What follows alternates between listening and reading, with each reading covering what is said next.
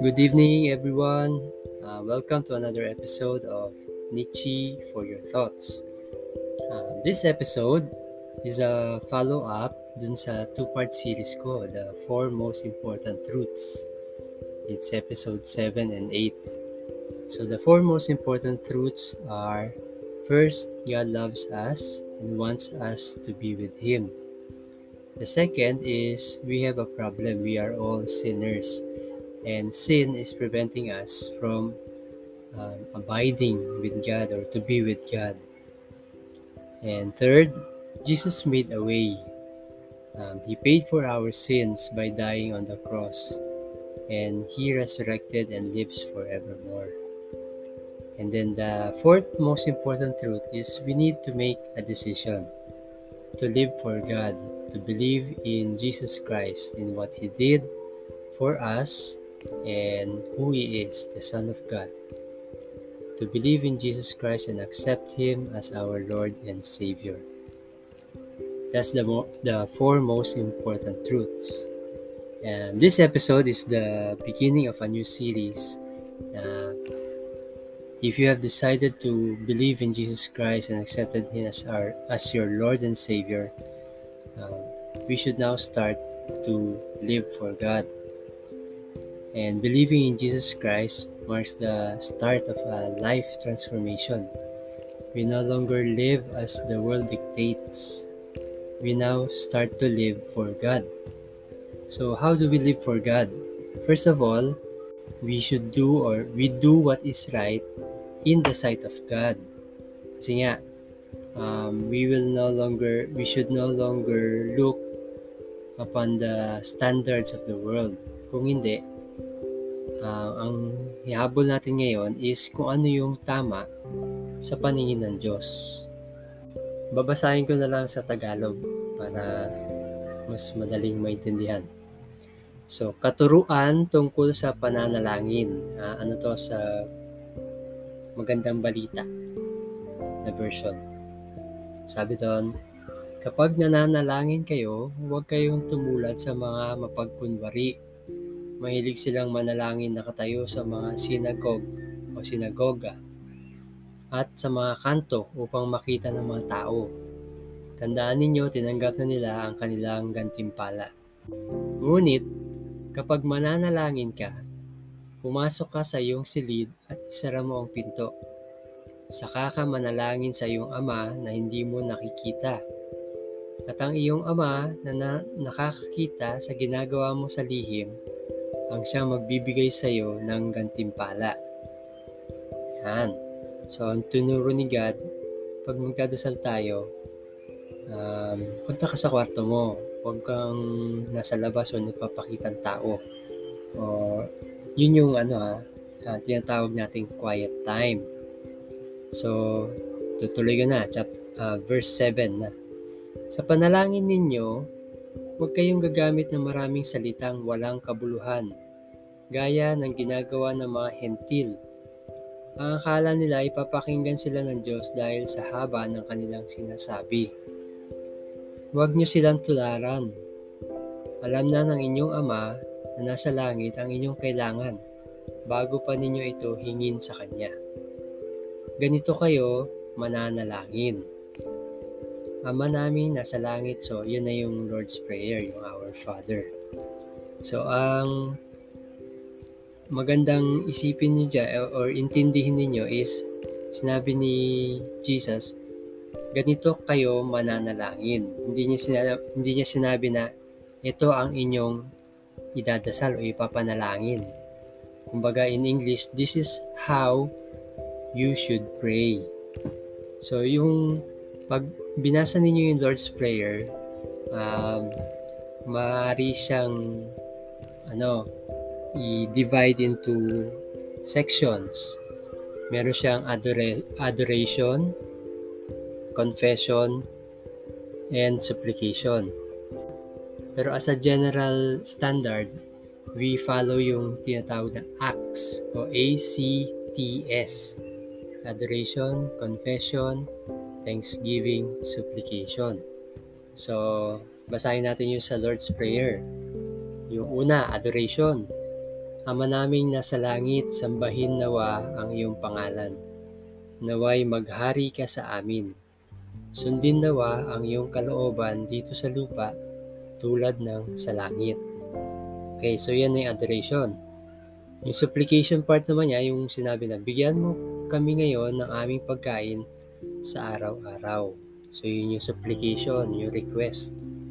Tapos yung confession, Patawarin mo kami sa aming mga kasalanan tulad ng, tulad ng pagpapatawad namin sa mga nagkakasala sa amin.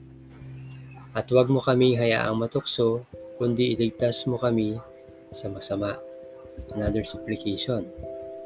Um, yung Thanksgiving, although wala siya sa wala siya exactly sa Lord's Prayer, kasi nga, it's an example of um, example of how to pray. Pero in an, a different verse, sabi doon, in everything, give thanks to the Lord. Kaya dinagdag natin yung thanksgiving sa part ng prayer. Kasi, um, syempre, we should be grateful for everything that the Lord has done and given to us.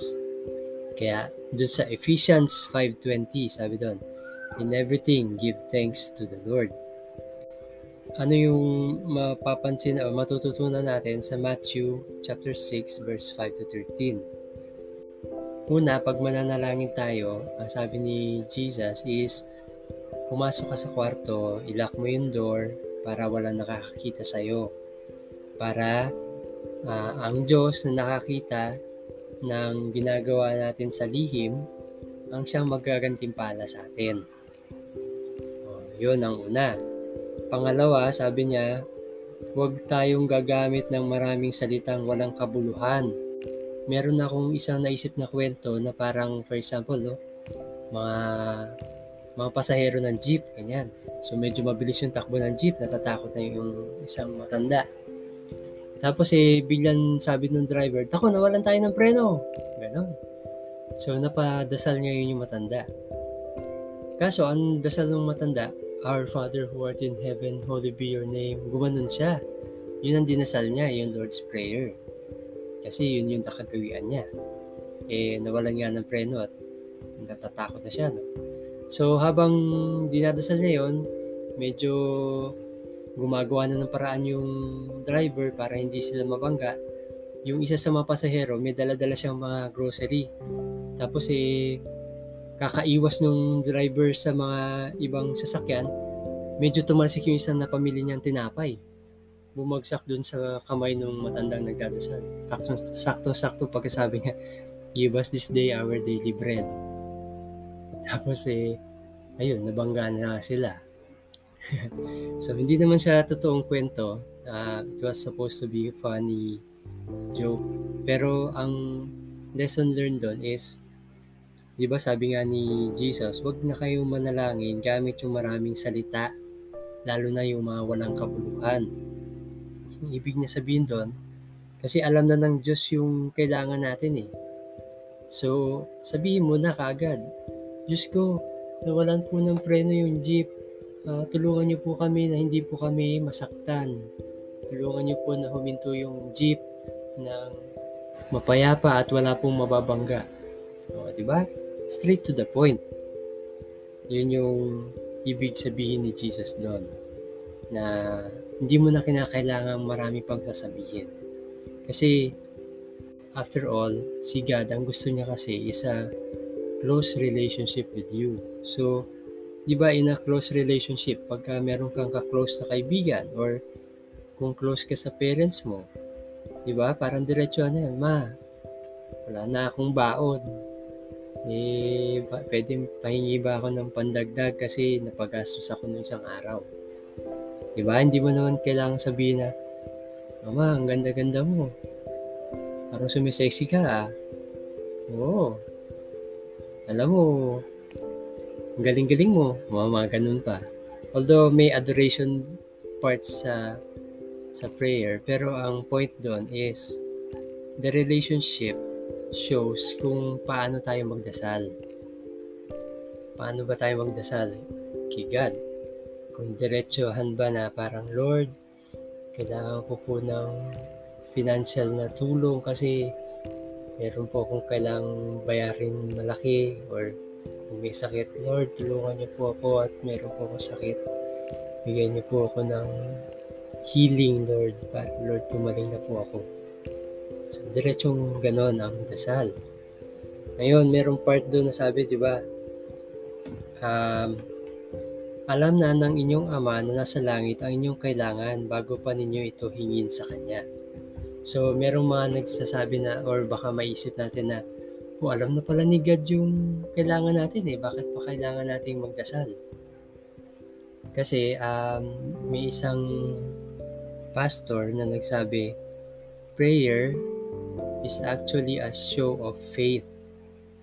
Kasi nga, um, you are praying to an unseen God. Nagdadasal ka sa isang Diyos na hindi mo nakikita. So doon, pinapakita mo na kaagad yung pananampalataya mo sa Kanya. Pangalawa, nagdadasal ka sa Kanya at humihingi ka ng tulong. So ibig sabihin, pinapakita mo ulit yung pananampalataya mo sa Kanya kasi nagtitiwala ka na tutulungan ka niya. Di ba? So yun yung ibig sabihin ng prayer. At the same time yun nga, the relationship again natin with God. Kasi if you do not trust God, if you do not believe in God, hindi ka talaga magpe-pray, di ba? So, prayer is actually an act of faith. Kaya, although si God, alam naman na niya talaga yung kailangan natin. Um, we just have to be faithful as well. And then, yun nga, um, the Lord's Prayer na. So, pag magdadasal ka, um, follow lang natin yung formula. ACTS. A-C-T-S. A for adoration. C for confession. T for thanksgiving. S for supplication. So, after ng prayer, uh, pwede rin mag-read ng Bible. So, di ba, read the Bible para malalaman natin yung um, totoo. So again, um, 'di ba sabi nga ang promise ni Jesus is He will send the Holy Spirit to us who will teach us everything and remind us about everything that Jesus has taught. Ganun din, bagka mag-read ka ng Bible, um, pray ka muna. Sabihin mo, Lord, gusto ko pong makilala kayo mabuti. Gusto ko pong matutu- matutunan yung mga tinuturo po ninyo Bigyan niyo po ako ng kaalaman at karunungan para maintindihan ko yung inyong salita sa Bible. Para malaman ko ang inyong mensahe para sa akin. Uh, para uh, mag-grow ako spiritually. At most importantly, para Lord, um, I would grow in love with you. Okay, so that's it for this episode. So we should first uh, surrender our lives to God, and in turn, Jesus will send the Holy Spirit to empower us, to teach us everything we need to know and remember about what Jesus has taught. And then, second, we should always read the Bible, praying to God, asking for His wisdom para maintindihan natin yung mga salita niya. And then yung how to pray. We should always pray sa room natin or hidden. Huwag, data, huwag tayong masyadong showy para si God, bibigyan niya tayo ng gantimpala sa ating pagdadasal. And we should follow yung formula. Acts, adoration, confession, thanksgiving, supplication. And lastly, uh, always when you pray, syempre, pray with um, faith. Believe that God will hear your prayer and will answer your prayer through Jesus Christ. Yun, isa pa, last pala. Always pray in the name of Jesus Christ. Because siya yung, ta- siya yung ating mediator para kay God. And only through Jesus Christ will we be heard? Okay. Okay. So that's it. Bye for now.